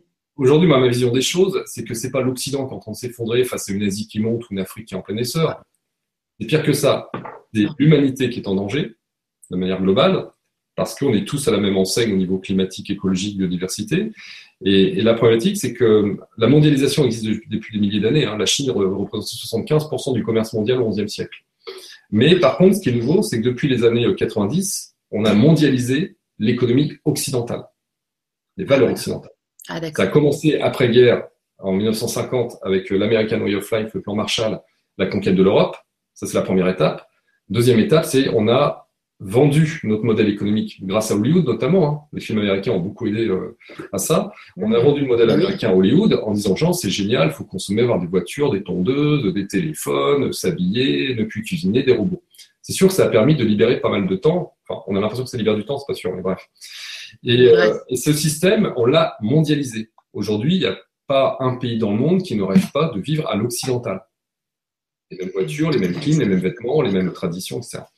Et en occidentalisant cette société, eh bien, on en arrive à une situation où il faut que tout le monde consomme énormément de ressources, puisque si tout le monde consomme comme un américain, il faut 5 planètes Terre en termes d'empreinte environnementale. Il faut se bien compte que 7 milliards de personnes qui consomment comme un américain, ce n'est pas possible, ça ne rentre pas dans l'équation. Mais on a occidentalisé un mode de vie. C'est-à-dire qu'aujourd'hui, même s'il y a des cultures différentes, même s'il y a des croyances différentes, et puis des, des, rituels différents selon les pays, les zones géographiques, et fort heureusement qu'on n'a pas encore tout nivelé, il n'empêche que ce soit au fin fond de l'Indonésie, au fin fond de l'Amérique du Sud ou au fin fond de l'Afrique, les gens veulent un téléphone mobile, ils veulent si possible accéder au confort, même si certains rejettent le modèle, et ils ont peut-être raison, mais il y a quand même une, une attractivité, une attraction pour ça. Et on a bien réussi à mondialiser notre modèle. Donc c'est la civilisation mondiale qui est en danger, c'est pas l'Occident qui est en danger, c'est la civilisation mondiale. Après, l'Occident est en tête, on va être les premiers à s'effondrer au niveau économique, parce qu'on a atteint un tel niveau de saturation en termes d'hyperconsommation que de toute façon on ne peut plus aller plus loin, donc on va être les premiers à plonger. Mm. Mais globalement, c'est l'humanité qui va plonger. L'humanité est menacée par euh, son inhumanité, comme dit si joliment Edgar Morin. Mm, c'est très beau, ouais. Donc, du coup, la nouvelle controverse, c'était la, la solution bah, La nouvelle controverse, c'était le point de départ, c'est de comprendre que j'avais découvert les travaux de Jared Diamond, que les gens connaissent sûrement avec euh, Collapse. Non, tu connais pas Jared Diamond? Non. Diamond, c'est un anthropologue, un archéologue américain. Il a fait beaucoup de TED. Euh, il travaille dans beaucoup d'universités. Il travaille sur les fondements des grandes civilisations. D'accord. Donc, il s'est posé la question de savoir pourquoi les Mayas avaient disparu euh, sept siècles avant que les conquistadors apparaissent. Pourquoi les Vikings, qui étaient une grande civilisation nordique, ont disparu? Pourquoi euh, les civilisations pré-chrétiennes, donc les, les, Sumériens, les Assyriens, etc., ont disparu. Et il s'est posé la question. Il a fait des recherches. Et en fait, très simplement, je vais faire vite, parce que ça peut remplir passer des heures. très simplement, il y a cinq facteurs d'effondrement qui s'enchaînent. Le premier facteur, c'est le fait qu'une civilisation qui se développe ne sait pas gérer raisonnablement son stock de ressources naturelles qui assure sa survie. Elle commence généralement par déboiser pour construire. Elle va créer des carrières, etc., etc. Et ça finit par des conséquences agricoles. Ravinement des sols, lessivage, problèmes agricoles dit famine. Famine des déstabilisations géopolitiques on déstabilise la société. Les amis d'hier deviennent les ennemis, parce qu'à un moment, on a besoin de ressources. Donc, on va commencer à lorgner les ressources du voisin. Hmm. Et on rentre dans des conflits militaires, troisième facteur d'effondrement. Quatrième facteur d'effondrement, il y a souvent un phénomène climatique qui vient aggraver la situation. Tiens. Il y a déjà eu des dérèglements, pas de l'ampleur de ce qu'on vit aujourd'hui, mais il y a eu des dérèglements dans l'histoire de l'humanité. Et le cinquième facteur, c'est que dans ces cas-là, quand le monde une civilisation s'effondre et que ça va mal, que les gens ont faim, qu'il y a des divergences, qu'il y a des guerres, etc., on attend de nos élites qu'elles prennent les décisions qui s'imposent au profit du plus grand nombre. Et qu'est-ce qu'elles font, les élites? Eh bien, à chaque fois, depuis, euh, on va dire, 5-6 000 ans, depuis qu'on vit en société euh, hiérarchisée, les élites mènent une politique de caste et précipitent l'effondrement. Elles se protègent au détriment du plus grand nombre, et ça précipite l'effondrement des civilisations. Et ça explique je au conditionnel, s'expliquerait l'effondrement des Mayas, des Vikings, des Assyriens, etc. À chaque fois, jusqu'ici, on a été incapable de sortir des cinq facteurs d'effondrement. Et aujourd'hui, la société humaine est dans les cinq facteurs d'effondrement de Jared Diamond. On est en pile poil dedans. L'élection de Trump, on est en, une illustration politique. Le, voilà. le pompon. Ouais, ok. Voilà. Alors ça, c'était la nouvelle controverse. Avec après les solutions, qu'est-ce qu'on va faire? Dans l'économie du partage, collaborative, la frugalité, chose euh, et commencer à parler de la nécessaire réconciliation de l'humain avec le monde vivant. Parce que là, le problème de, la raison de tous nos maux, ce qui fait que l'humanité est en danger, c'est parce qu'aujourd'hui, l'humanité n'est pas assez humaine, en fait. On est complètement hors sol. On s'est déshumanisé au fil des dernières décennies, surtout.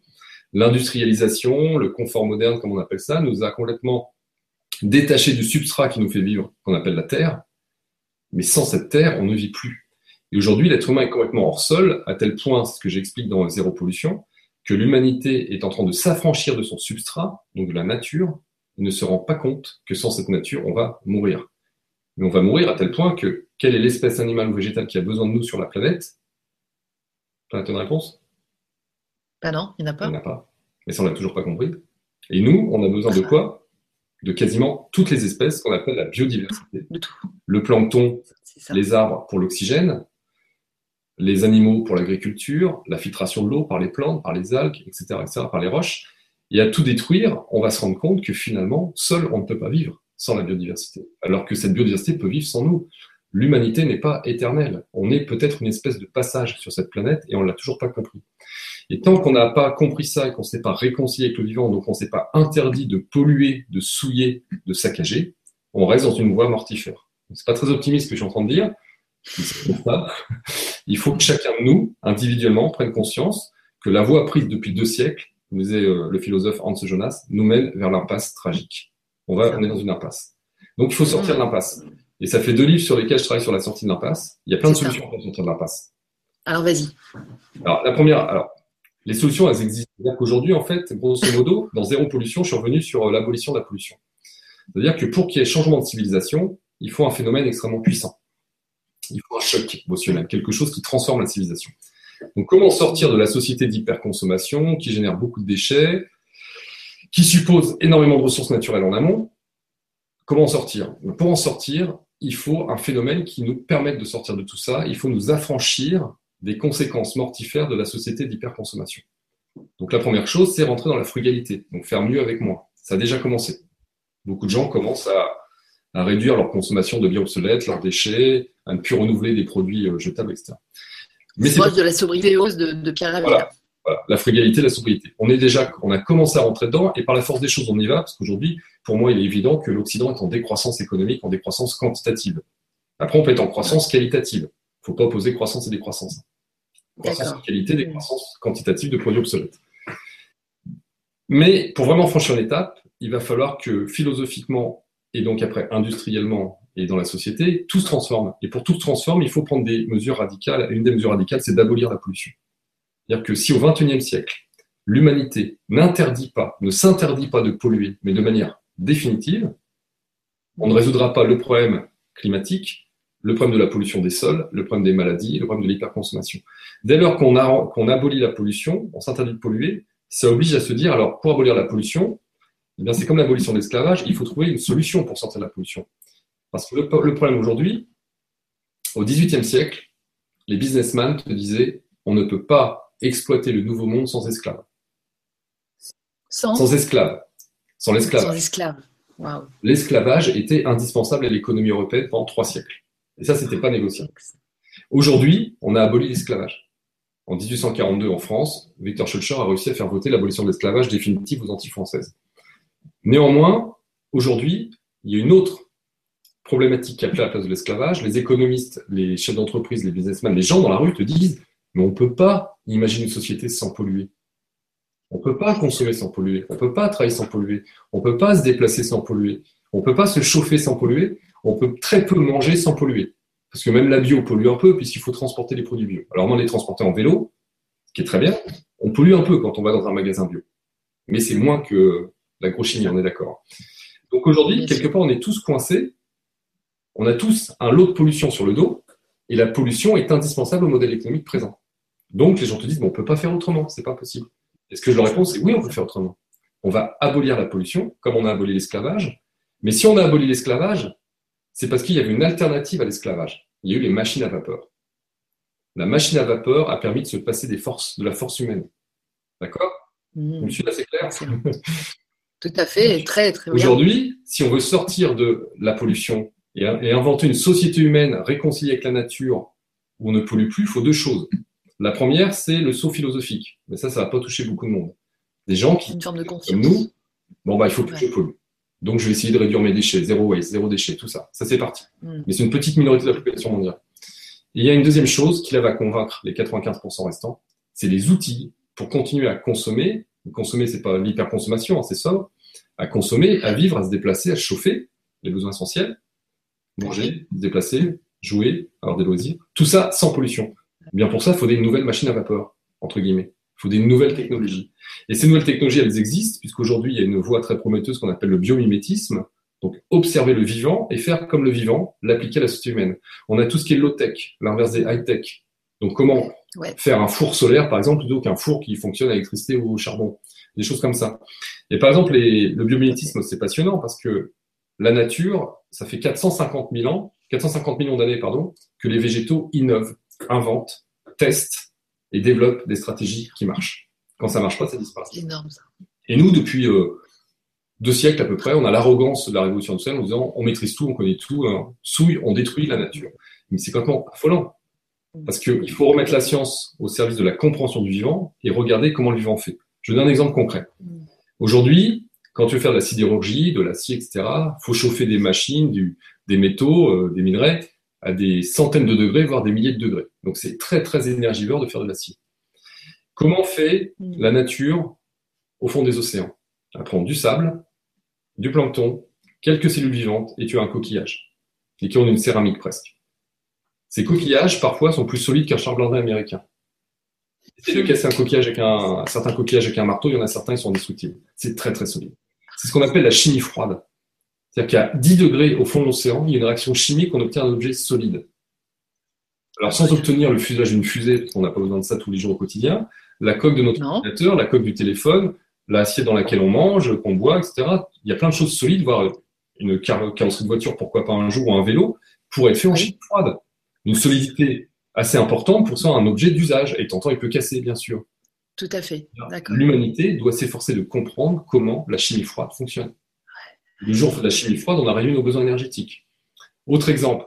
Hmm. Pour moi, la clé, c'est l'énergie.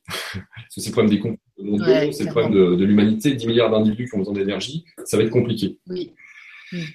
Et aujourd'hui, une des sources les plus prometteuses, c'est de copier le vivant, de copier les végétaux, puisque les plantes pratiquent une transformation chimique basique qu'on appelle la photosynthèse. Que fait un végétal? Il prend du CO2, du carbone, il prend des rayons de soleil, des photons, et ça on a tous les jours gratuitement, réaction chimique, production de sucre. Le sucre, c'est l'énergie, ce qu'on appelle la photosynthèse. On est dans un monde où nos activités industrielles développent trop de CO2. Il y a trop de carbone dans l'atmosphère. Alors on dit aux gens, il faut moins se déplacer. Oui, certes.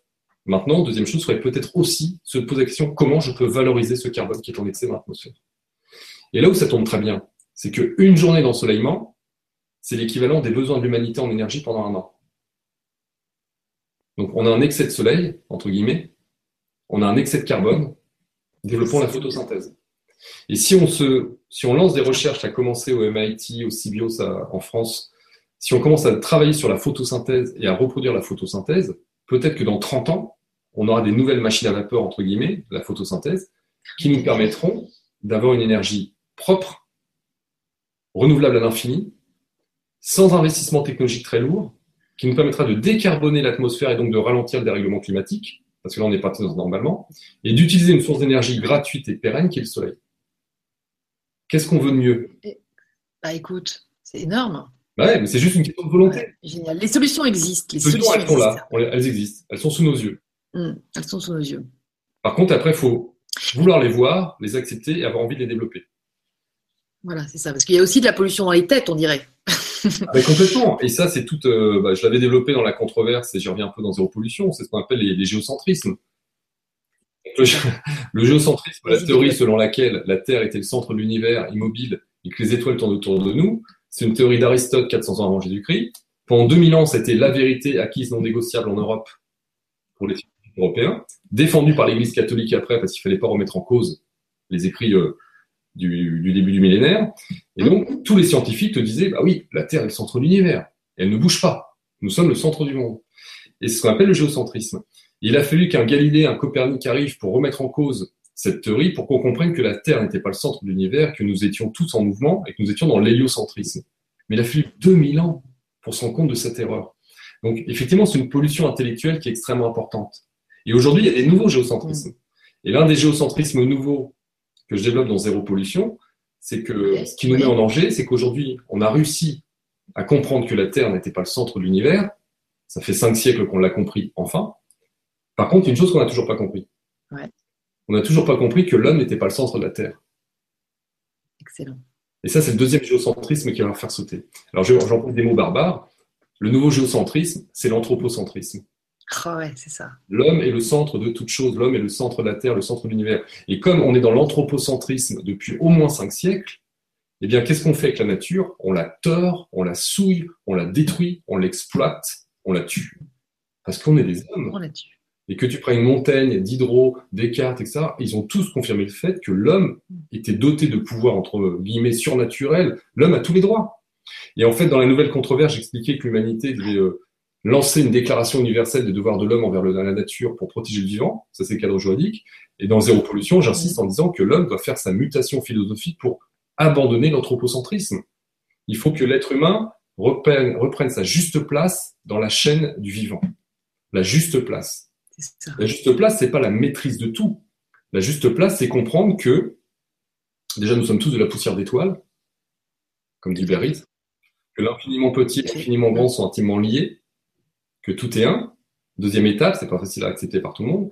Et troisième étape, Mm. là où ça, là où il y a une grande pagaille depuis quelques décennies, c'est que dans cette chaîne de vie cohérente, comme des poupées russes qui s'enchaînent les unes dans les autres, des sous-systèmes, enfin des systèmes qui s'imbriquent dans un autre système, à chaque fois avec des règles différentes, eh bien, il y a un maillon qui a fait sécession il y a quelques siècles, c'est l'être humain. L'être humain a voulu sortir de cette chaîne du vivant et dire moi, je contrôle tout. Et ça, ça va nous conduire à notre perte si on n'en prend pas conscience. Alors là où je suis assez optimiste, c'est que face à l'adversité et face à l'urgence climatique et donc l'urgence de la survie de l'humanité, on peut penser qu'on aura ce sur- On peut penser. qu'on aura ce sursaut de bon sens de comprendre qu'on n'est qu'un maillon d'une chaîne de vie. Et comme on a un cerveau qui nous permet de dominer l'ensemble du monde vivant depuis déjà quelques années et qu'on est rentré dans ce qu'on appelle l'anthropocène, donc aujourd'hui on est en capacité de détruire tout, ce qui n'était pas possible avant, eh Ouais. bien, alors il va falloir qu'on prenne nos responsabilités. Et ça veut dire que comme on a un cerveau qui nous permet de maîtriser les autres êtres vivants, parce qu'aujourd'hui il n'y a aucun mammifère qui peut nous éradiquer à part nous-mêmes, eh bien ça nous donne plus de devoirs envers les autres. Donc plus de bienveillance envers les grands mammifères, envers les abeilles, envers le ver de terre, et donc de rentrer dans cette réconciliation où l'être humain, oui, il a des pouvoirs plus puissants qu'un ver de terre ou qu'un chimpanzé aujourd'hui, c'est vrai, ça lui donne pas tous les droits. Ça lui donne des devoirs, des devoirs en ce sens qu'il doit protéger, veiller, être le jardinier de cette planète Mm. et pas être le destructeur. Et donc c'est vraiment une révolution philosophique parce que euh, ça change beaucoup, beaucoup de choses. Ça veut dire qu'on Bah s'interdirait d'aller forer du pétrole n'importe où, qu'on s'interdirait de fabriquer du plastique jette dans les océans, qu'on s'interdirait de polluer l'eau, qu'on s'interdirait... T'imagines? Donc s'interdire tout ça, Bah ça oui. veut dire quoi? On change de monde Bah oui. change de civilisation. Et mon propos, c'est qu'on est en pleine euh, période de transition. J'appelle ça une nouvelle renaissance, Oui. où l'ancien monde côtoie le nouveau. C'est pour ça que c'est si compliqué. Que la renaissance, c'est à la fois enthousiasmant parce qu'il se passe des très très belles choses, et c'est à la fois extrêmement Ouais. violent. C'était les guerres de religion, c'était l'extermination des Amérindiens, l'esclavage. Et aujourd'hui, on vit la même chose. Il y a beaucoup de violence physique, avec des résurgences de conflits dans le monde, et en même temps, euh, il y a des choses extraordinaires qui sont en train de se faire. Il y a plein de gens qui œuvrent au quotidien, qui font des choses fa- fabuleuses. Et donc, ce qu'il faut comprendre, c'est qu'on vit cette période de transition qui va durer encore peut-être 25 ans. Peut-être un peu plus, ça va être un peu long, c'est normal. Hein. Tu changes pas les ouais. humains comme ça en cinq ans. Et que derrière, on a de fortes chances, c'est pas gagné, on a de fortes chances d'ouvrir une nouvelle civilisation humaine, de devenir plus humain qu'on n'a jamais été. Et pour devenir plus humain, eh il faut accepter notre animalité. Parce que l'animalité, c'est la connexion au vivant. C'est sentir le vivant en soi, à l'intérieur et à l'extérieur. Et si on accepte cette animalité, on deviendra des surhumains, des hyperhumanistes. Mais si on reste des êtres humains tels qu'on est aujourd'hui, on n'est pas assez humain pour survivre. Donc il faut absolument que l'humanité change. Donc c'est une révolution à la fois technologique et philosophique. Et c'est pas l'un ou l'autre, c'est les deux en même temps qui se nourrissent. C'est un système complexe. Hmm. Ouais, parce que comment on, comment on fait changer une philosophie? Comment bah alors, il y a, alors j'ai pas mal réfléchi. Il y a deux choses. La bonne nouvelle, la positive des choses, c'est que chaque individu peut avoir, boum, une lumière. Certains, c'est à l'occasion d'une maladie, c'est à l'occasion d'un choc familial, c'est d'un choc de vie, un burn-out. Il y a une lumière qui s'allume et les gens changent. Ça, ça peut arriver à tout le monde. Ça peut être assez facile.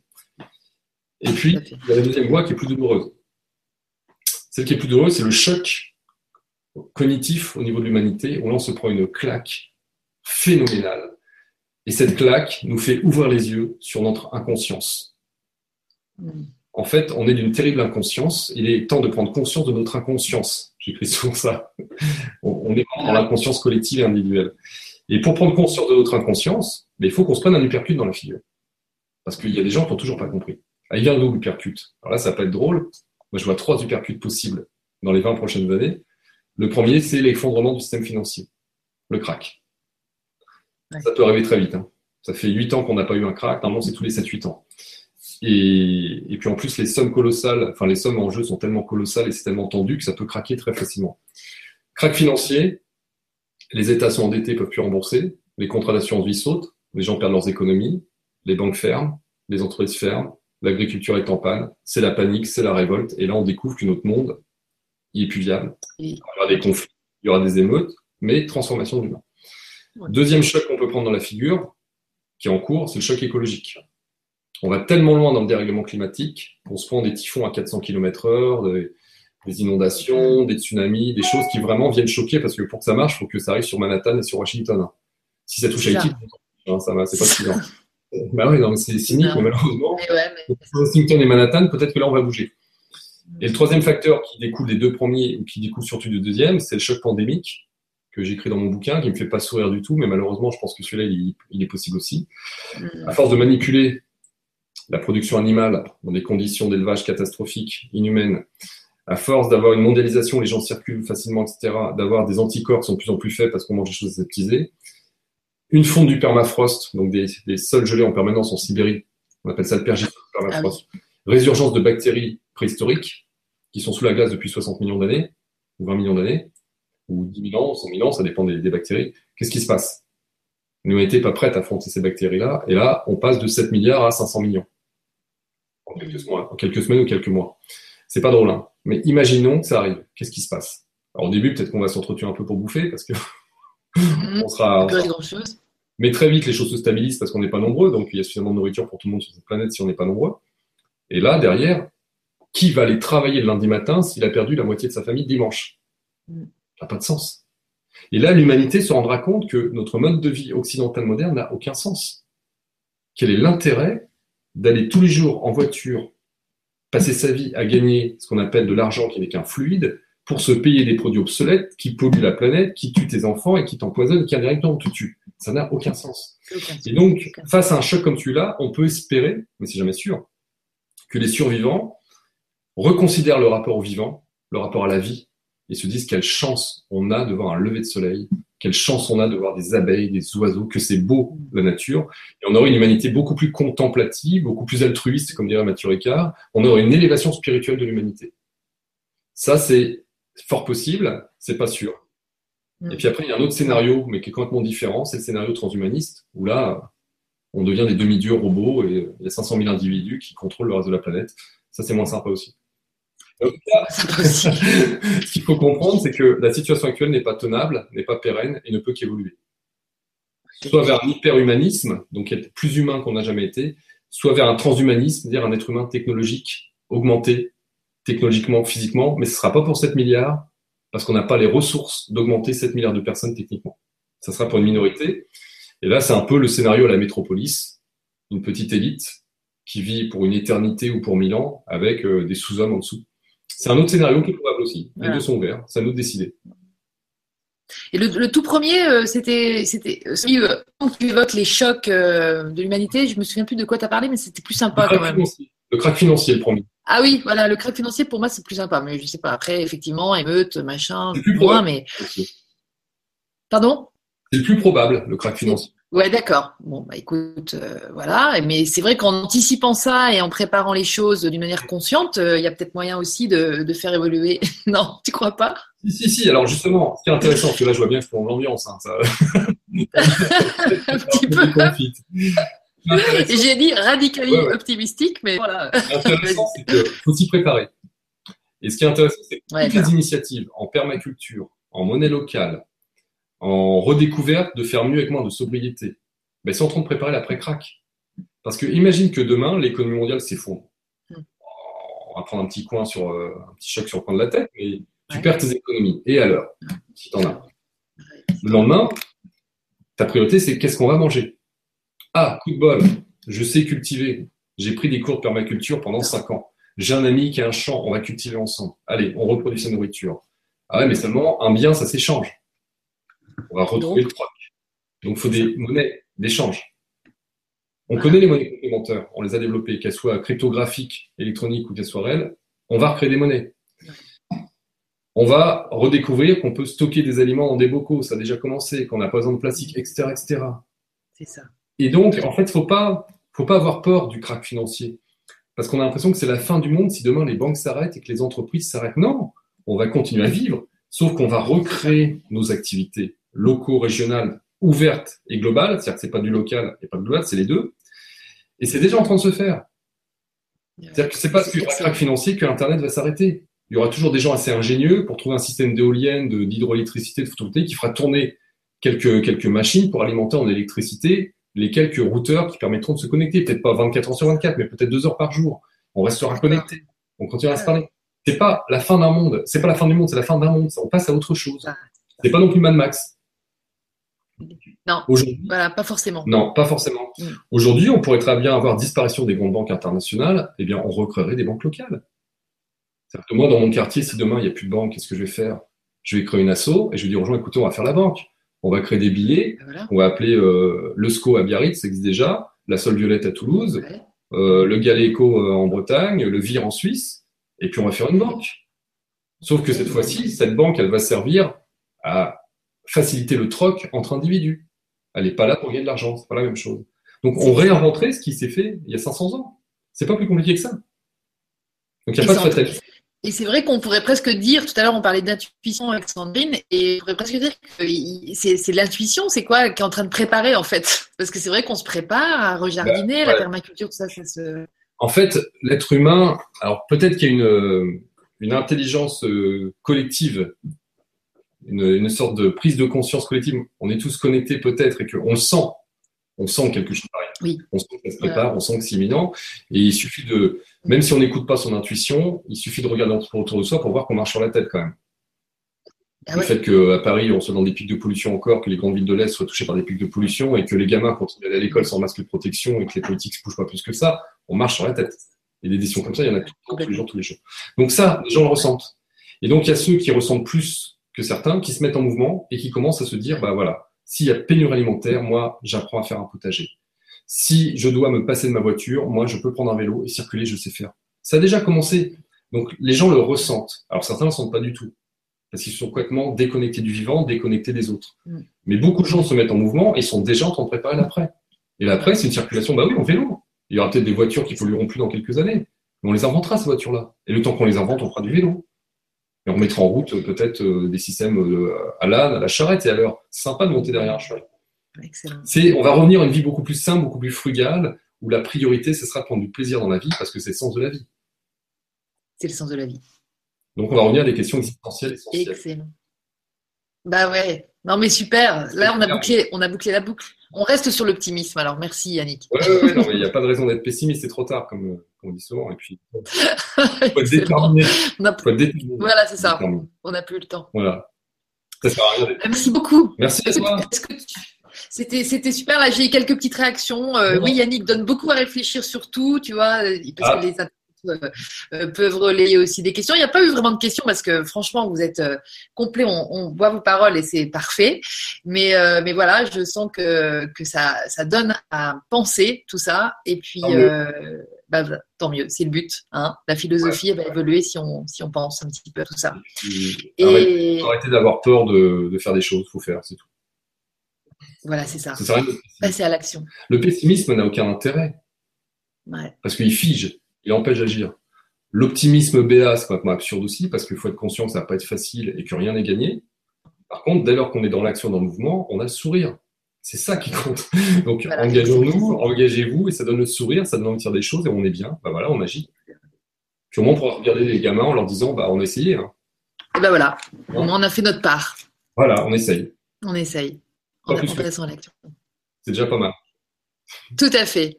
Bah, bravo pour tout ça, à vous deux. Merci. Un grand merci. Je vous embrasse et puis bah, sans doute à bientôt. Ouais. Je suis ravie de vous avoir euh, présenté à tous nos amis parce que c'est, je trouve que votre euh, votre parcours à tous les deux est, est, est très joli, très beau et très inspirant. Bon, bah, Voilà, merci. Et ça. puis, il faut que ça fasse des émules, qu'on soit de plus en plus nombreux à bouger. Et je suis persuadé qu'il y en a plein qui nous regardent, qui font plein de choses. Tout à fait, dans- en fonction de ses compétences et de son envie ce qu'il peut faire, c'est tout. Il y a une phrase de Nietzsche que j'ai repris dans mon livre qui dit Fais ce que toi seul peux faire. Fais ce que toi seul peux faire. Mais exactement. Deviens qui tu es aussi, je crois Voilà, qu'on dit ça. voilà. Et donc, du coup, voilà, après, euh, l'expression, elle est dans le faire. Et d'ailleurs, On le de- On ne demande pas aux gens de tout régler, on ne demande pas aux individus de tout faire, parce que certains disent oui, mais il faut repenser l'éducation, il faut repenser l'industrie, il faut repenser la chimie, il faut repenser l'alimentation. Oui, il faut tout repenser. Mais c'est pas à moi, Yannick Roudot, de tout faire. Moi, je vais faire ce que je sais faire. C'est ça, exactement. Toi, tu vas faire ta partie dans ton domaine, et ainsi de suite. Et si tout le monde s'y met, on change tout en même temps. Voilà, voilà. On voilà. transforme le monde. Ce qui sous-entend, ce qui sous-entend de bien se connaître. Oui, et de ne pas euh, se laisser euh, déstabiliser par le sentiment d'impuissance individuelle face à l'ampleur de la tâche. Parce qu'il y a tellement de choses à réinventer qu'on peut se dire, mais je vais jamais y arriver. Mais on t'a jamais demandé de changer le monde toute seule. Hmm, Bah non. Et il n'y aura pas d'homme providentiel ou de femme providentielle qui va changer le monde. faut arrêter de croire à ça. Nous sommes ceux qui, nous sommes ceux que nous attendions. Voilà. J'adore cette phrase qui a été reprise. Voilà. ouais, tout à fait. Bah, sur ces belles paroles, je te remercie beaucoup. Merci. Et puis, euh, et puis à très bientôt. Et donc, zéro pollution. Le défi, qu'est-ce que c'est le sous-titre? Un ultime défi pour l'humanité. pour l'humanité. Ouais, c'est le dernier. Magnifique d'avoir osé. J'adore ce, j'adore cette. euh, T'as osé euh, zéro pollution. Tu vois, c'était la première fois que j'entendais ça et je me disais mais bravo. Euh, il fallait, fallait Ah. oser proposer ça. Bah, il faut viser loin pour faire 80% du chemin. hein. parce que si on dit moins 40%, on n'y arrivera pas. Exactement, Nous, on a peut-être chance d'arriver à moins 90. Il restera 10% Voilà. qu'on peut peut-être pas éradiquer, mais c'est pas grave. C'est ça. non, mais bravo. Voilà, fallait oser. Bravo pour tout ça. Merci, Merci. plein de bisous à tous. Merci d'avoir été là ce soir et à très très bientôt. Bye. Bonne soirée. Salut. Salut.